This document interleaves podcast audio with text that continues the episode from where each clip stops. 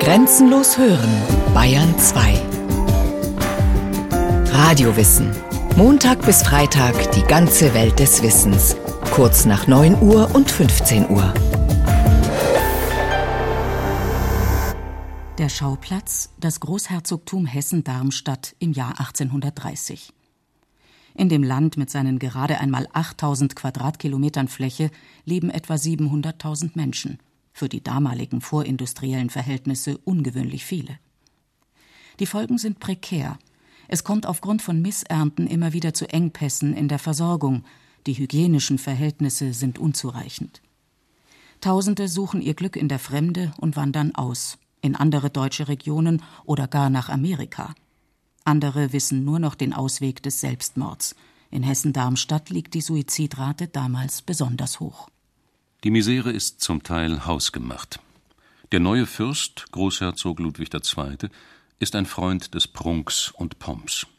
Nach seinem Amtsantritt bereist er sein Herzogtum, aber nicht um sich ein ungeschminktes Bild von Land und Leuten zu machen, sondern um die Huldigung seiner Untertanen entgegenzunehmen. Von überall werden Arbeiter und Bauern, Frauen, Kinder, Alte herangeschafft, die mit Wimpeln am Straßenrand stehen und dem Potentaten zujubeln müssen. Beim Einzug in seine Residenzstadt Darmstadt errichtet man dem Fürsten einen 30 Meter hohen Triumphbogen. Die Hauptstadt ist von Militär und Beamtenschaft geprägt. Ein aufgeblasener Amtsapparat, in dem ein Drittel der Einwohner Darmstadts tätig ist, verschlingt Unsummen und lähmt durch seine Bürokratie die Wirtschaft. Vier Jahre später ist in einer Flugschrift über den hessischen Staat zu lesen Der Fürst ist der Kopf des Blutegels, der über euch hinkriecht. Die Minister sind seine Zähne und die Beamten sein Schwanz. Die Töchter des Volks sind ihre Mägde und Huren, die Söhne des Volks ihre Lakaien und Soldaten. Geht einmal nach Darmstadt und seht, wie die Herren sich für euer Geld dort lustig machen, und erzählt dann euren hungernden Weibern und Kindern, dass ihr Brot an fremden Bäuchen herrlich angeschlagen sei. Diese bittere Anklage stammt aus der Feder eines damals gerade einmal 20-jährigen Autors. Sein Name Georg Büchner. Die Inthronisation Ludwigs II. hat er vier Jahre zuvor als Darmstädter Gymnasiast mitverfolgt – Trotz seines jugendlichen Alters hat er einen Blick für die sozialen Missstände im Land. Georgs Vater ist Arzt, der bei Visiten vielfach Einblick in die Wohn- und Lebensverhältnisse der Patienten erhält und davon auch zu Hause erzählt. Und der jugendliche Georg verfolgt im Jahre 1830 selbst die Unruhen in Hessen, die sich an des Großherzogs Forderung entzünden, der Staat möge für seine, Ludwigs, privaten Schulden aufkommen. 6000 Bauern, Handwerker und Arbeiter rotten sich damals zusammen, ziehen bewaffnet durchs Land und besetzen Gerichte und Gefängnisse. Ludwig rüstet bereits zur Flucht, doch wird die Revolte niedergeschossen. Der Gymnasiast Georg Büchner, er wurde am 17. Oktober 1813 im Dorf Godelau im Odenwald geboren, erlangt früh ein Verständnis für politische und soziale Zusammenhänge. Bereits in der Schule fällt er durch unangepasste Äußerungen und Ansichten auf. An den Rand seiner Schulhefte schreibt er Bemerkungen, die gegen den Direktor Karl Dilthey gemünzt sind. Ich muss daher wirklich den Herrn Doktor ersuchen, mich mit allen ferneren Erläuterungen zu verschonen. Scharfsinn, Verstand, gesunde Vernunft, lauter leere Namen, eine Dummkaute von Gelehrsamkeit, das allein würdige Ziel alles menschlichen Bestrebens. Der das schreibt, ist kein blasierter Jüngling, der Freude an der Provokation findet. Georg Büchner hat sich vielmehr frühzeitig ein eigenes Bild von den gesellschaftlichen Zuständen gemacht, und er scheut nicht das kühle, analytische, ja sezierende Denken. Ein Denken, das er aus seiner frühen Beschäftigung mit der experimentellen Naturkunde bezieht, deren Methode er auch auf die Geisteswissenschaften und auf die Poesie überträgt. Bereits als Schüler kommt Georg Büchner zu der Erkenntnis, dass die Gesellschaft, in der er lebt, krank ist. Den biederen Aufsatz eines Mitschülers über den Selbstmord, worin der Autor gemäß traditionell christlicher Vorstellung den Suizid als unklug, unnatürlich und irreligiös verdammt, beantwortet der 16-jährige Büchner mit einer eigenen Abhandlung. Darin überführt er die Argumentation seines Mitschülers als unlogisch und vorurteilsbehaftet und sucht nach den wahren Ursachen, die einen Menschen in den Selbstmord führen. Nicht der Freitod als solcher sei verdammenswert, sondern die Umstände, die ihn provozieren. Zudem unterscheidet Büchner zwischen der Krankheit zum Selbstmord, etwa eine Depression, und dem Freitod als Entscheidung eines freien Willens. Der Selbstmörder aus physischen und psychischen Leiden ist kein Selbstmörder. Er ist nur ein an Krankheit Gestorbener. Ich verstehe nämlich darunter einen solchen, welcher durch geistiges oder körperliches unheilbares Leiden allmählich in jene Seelenstimmung verfällt, die man mit dem Namen der Melancholie bezeichnet und so zum Selbstmord getrieben wird. Der Selbstmord ist es, welcher dem Menschen allein im Schlamme des Lebens die wahre Würde bewahren kann. Nach dem Abitur geht Georg Büchner im November 1831 nach Straßburg, um dort das Studium der Medizin aufzunehmen. Wie sein Vater soll er Arzt werden. Dahinter steht kein Zwang, vielmehr gehen Georgs eigene Interessen ebenfalls in medizinisch-naturkundliche Richtung. Straßburg wird für den jungen Büchner in doppelter Hinsicht zum Schlüsselerlebnis. Zum einen verliebt er sich in Wilhelmine Jerglet, die Tochter seines Zimmerwirts, eines protestantischen Pfarrers. Zum anderen weitet sich sein politischer Horizont. Die zweisprachige Stadt gehört seit 1681 zu Frankreich. Er lernt eine bürgerliche, deutsch geprägte Gesellschaft kennen, die von den Segnungen der republikanischen Revolution profitiert. In den Lesekabinetten kann Büchner Zeitungen aus Frankreich, der Schweiz und England studieren, die ihm ein unverstelltes und unzensiertes Bild Europas und seines Vaterlandes vermitteln. Die deutschen Zeitungen hingegen, die seit den Karlsbader Beschlüssen von 1819 zensiert werden, interessieren ihn kaum. Beunruhigende Nachrichten kommen aus Polen. Dort wird im November 1831 der nationale Aufstand gegen die russischen Besatzer blutig niedergeschlagen. Tausende polnische Patrioten gehen ins Exil. Georg Büchner nimmt im Dezember vor den Toren Straßburgs an einem Solidaritätsempfang für den exilierten polnischen General Girolamo Ramorino und dessen Gefolge teil. Er begeistert sich für den Nationalgedanken und für frühsozialistische, von dem Philosophen Claude Henri de Saint-Simon beeinflusste Ideen, denen er in konspirativen Kreisen Straßburgs begegnet. An seine Familie in Darmstadt schreibt der entflammte Medizinstudent Es kann alles gewonnen und alles verloren werden. Wenn aber die Russen über die Oder gehen, dann nehme ich den Schießprügel, und sollte ich's in Frankreich tun. Gott mag den allerdurchlauchtigsten und gesalbten Schafsköpfen gnädig sein. Auf der Erde werden sie hoffentlich keine Gnade mehr finden. Büchner ist ein zerrissener Mensch, nicht nur in seinem zunehmend sich radikalisierenden politischen Denken, auch zwischen seinen Interessen schwankt er Politik, Medizin und Literatur. Er liest viel, lässt aber nur weniges gelten. Die psychologisch feinen und gleichzeitig naturalistisch kruden Dramen Shakespeares tun es ihm am meisten an. Unter den Zeitgenossen schätzt er die republikanisch gesinnten Autoren des jungen Deutschland, vor allem Karl Gutzkow und den zu feiner Ironie und bitterem Sarkasmus gleichermaßen befähigten Heinrich Heine, der seit Frühjahr 1831 in Paris lebt. Knapp zwei Jahre bleibt Büchner in Straßburg, dann kehrt er, in seinen republikanischen, frühsozialistischen Überzeugungen gefestigt, im Juli 1833 nach Deutschland zurück. In Darmstadt ist man in Aufregung. Ein Vierteljahr zuvor haben republikanisch gesinnte Studenten im nahen Frankfurt die Hauptwache gestürmt – doch die stümperhaft organisierte und ideologisch kaum fundierte Revolte ist sehr bald von Soldaten niedergeschlagen worden. Georg Büchner umreißt nach dem Scheitern des Frankfurter Aufstands seine politische Überzeugung in einem Brief an die Eltern recht drastisch. Meine Meinung ist die, wenn in unserer Zeit etwas helfen soll, so ist es Gewalt. Wir wissen, was wir von unseren Fürsten zu erwarten haben. Alles, was sie bewilligten, wurde ihnen durch die Notwendigkeit abgezwungen. Und selbst das Bewilligte wurde uns hingeworfen wie eine erbettelte Gnade und ein elendes Kinderspielzeug. Man wirft den jungen Leuten den Gebrauch der Gewalt vor. Sind wir denn aber nicht in einem ewigen Gewaltzustand? Weil wir im Kerker geboren und großgezogen sind, merken wir nicht mehr, dass wir im Loch stecken mit angeschmiedeten Händen und Füßen. Ab Oktober 1833 führt Georg Büchner sein Studium der Medizin an der Universität Gießen fort. Doch von jetzt an bis zu seinem frühen Tod führt er ein Doppelleben, dessen physische und psychische Belastungen so groß sind, dass sie seine Gesundheit untergraben. Neben seinem Studium, das er gewissenhaft verfolgt, baut er einen Geheimbund mit sozialistischen Zielen auf.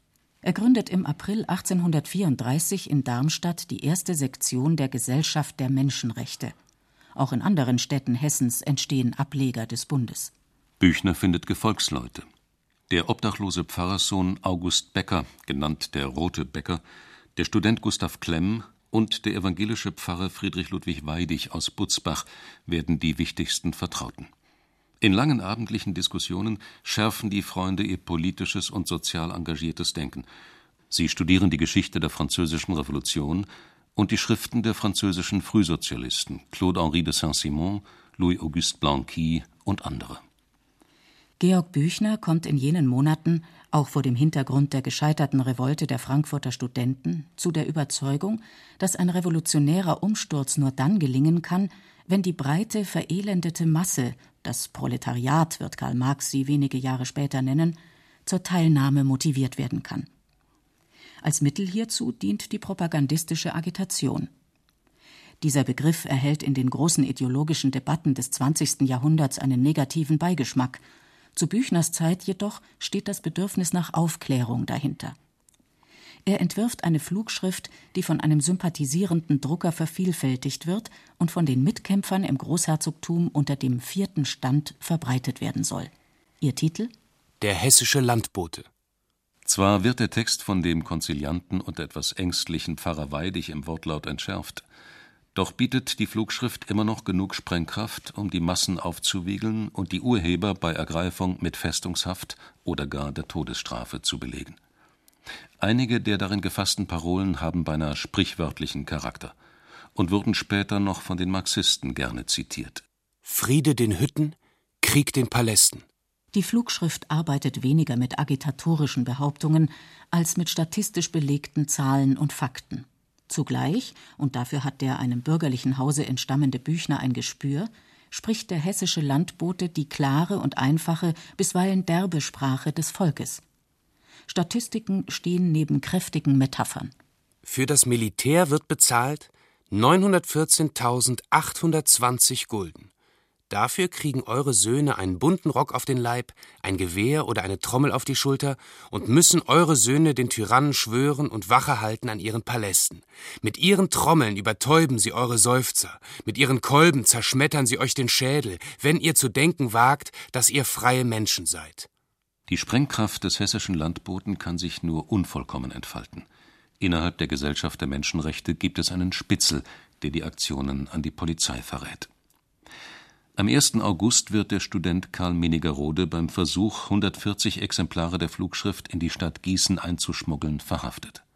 Auch mehrere andere Freunde werden ertappt und festgesetzt. Andere Boten hingegen gelangen mit ihrer geheimen Fracht zwar ans Ziel, doch sind die Namen der Revolutionäre der Staatsgewalt längst bekannt. Büchner tritt die Flucht nach vorn an.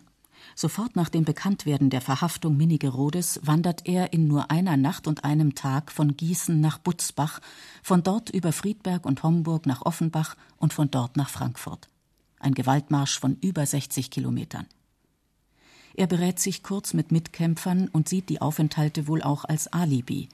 Der Gießener Universitätsrichter Konrad Georgi lässt zwar Büchners Zimmer durchsuchen, doch reicht das gefundene Material nicht für einen Haftbefehl aus. Büchner bleibt auf freiem Fuß. Er hält es für ratsam, den heißen Boden Gießens zu verlassen und begibt sich für sechs Monate zurück ins Darmstädter Elternhaus. Dem Vater, der von den revolutionären Verstrickungen des Sohnes mehr ahnt als weiß, spielt der junge Mann ein emsiges Studiendasein vor.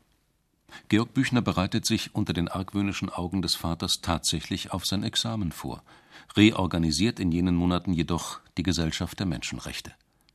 Er plant den Ankauf einer eigenen Druckerpresse und die Befreiung der inhaftierten Mitkämpfer. Allerdings kann nur einer, Wilhelm Schulz, aus dem Gefängnis entkommen. Die anderen bleiben, zum Teil angekettet, in den Arresthäusern.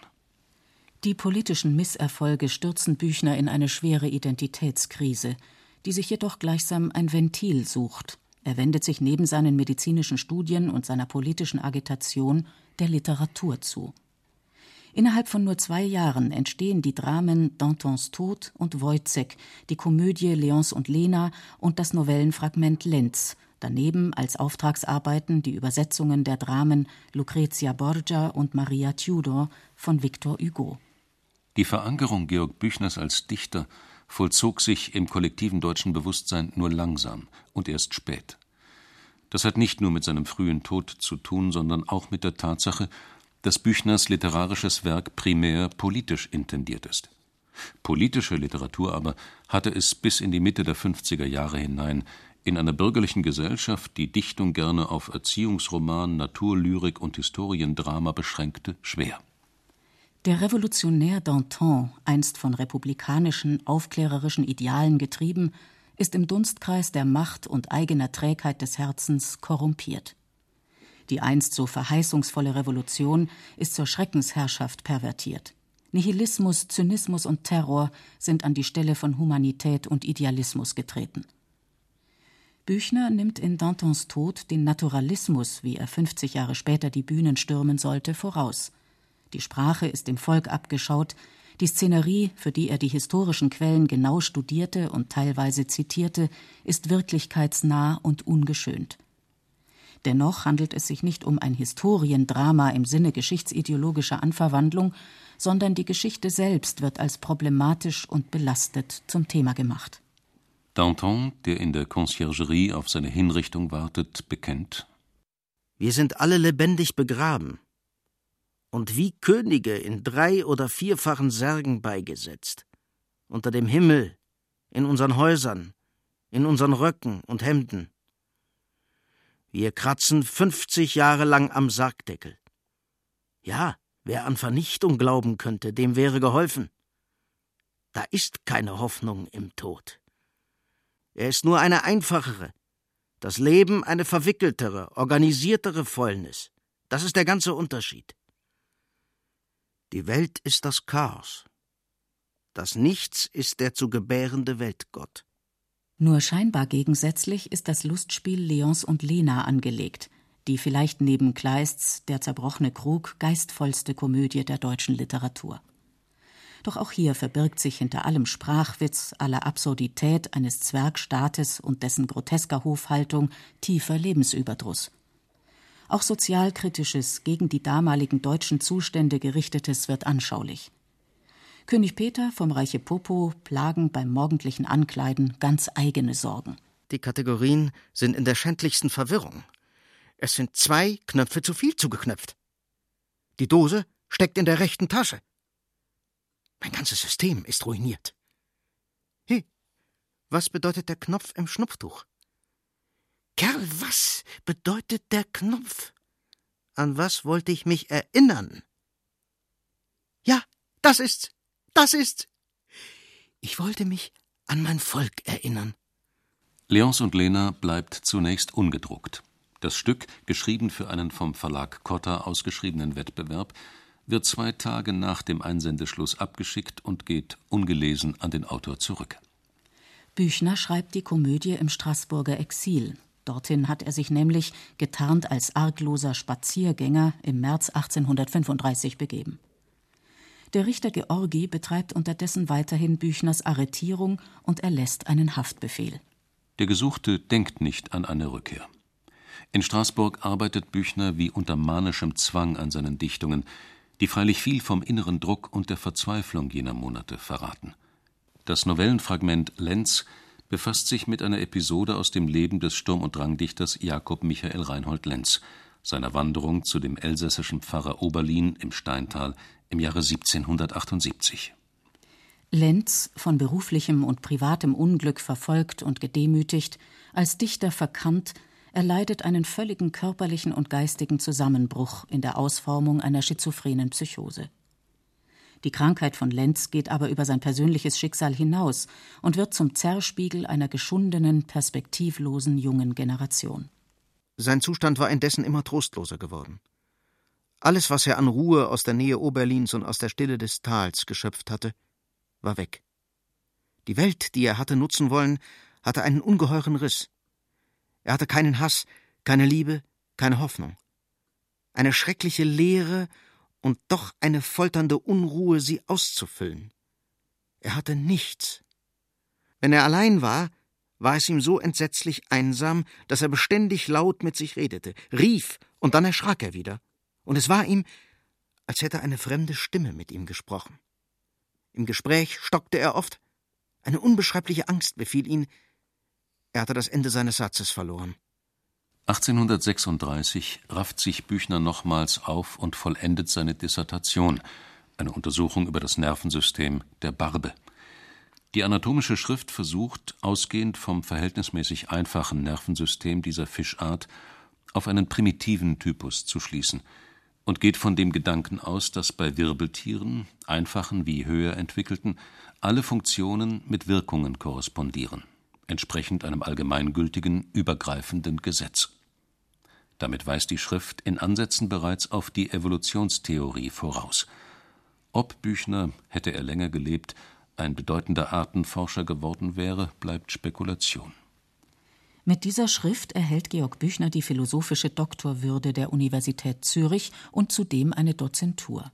Im Oktober 1836 reist er in die Schweiz und beginnt mit seinen Vorlesungen über die vergleichende Anatomie der Wirbeltiere. Die Veranstaltung ist schlecht besucht. Manchmal sitzt nur ein einziger Student vor Büchner, der später berühmt gewordene Südamerika-Forscher Johann Jakob von Tschudi. In jenem Winter 1836/37 arbeitet Büchner erneut an einem Drama. Wojciech ist Fragment geblieben. Nicht einmal die Anordnung der einzelnen Szenen ist klar. Dennoch besticht das Stück, das erste, das einen Proletarier, den einfachen Soldaten und Mörder Wojciech zum Antihelden hat, durch die Radikalität in Stil und Darstellung.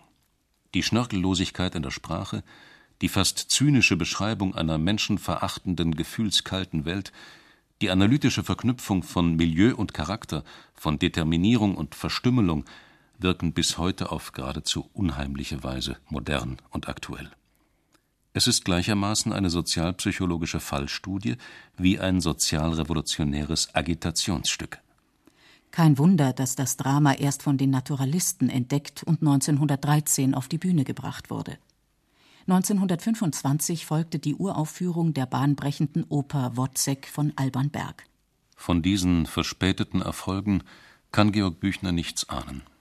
Er infiziert sich im Winter 1837 mit Typhus und stirbt gerade einmal 23 Jahre alt am 19. Februar in Zürich im Beisein seiner Verlobten Wilhelmine Jeglé. Die Infektion war das eine. Wenige Wochen zuvor gestand Büchner seiner Verlobten Es wird immer öder. So im Anfange ging's. Neue Umgebungen, Menschen, Verhältnisse, Beschäftigungen. Aber jetzt, da ich an alles gewöhnt bin, alles mit Regelmäßigkeit vor sich geht, man vergisst sich nicht mehr.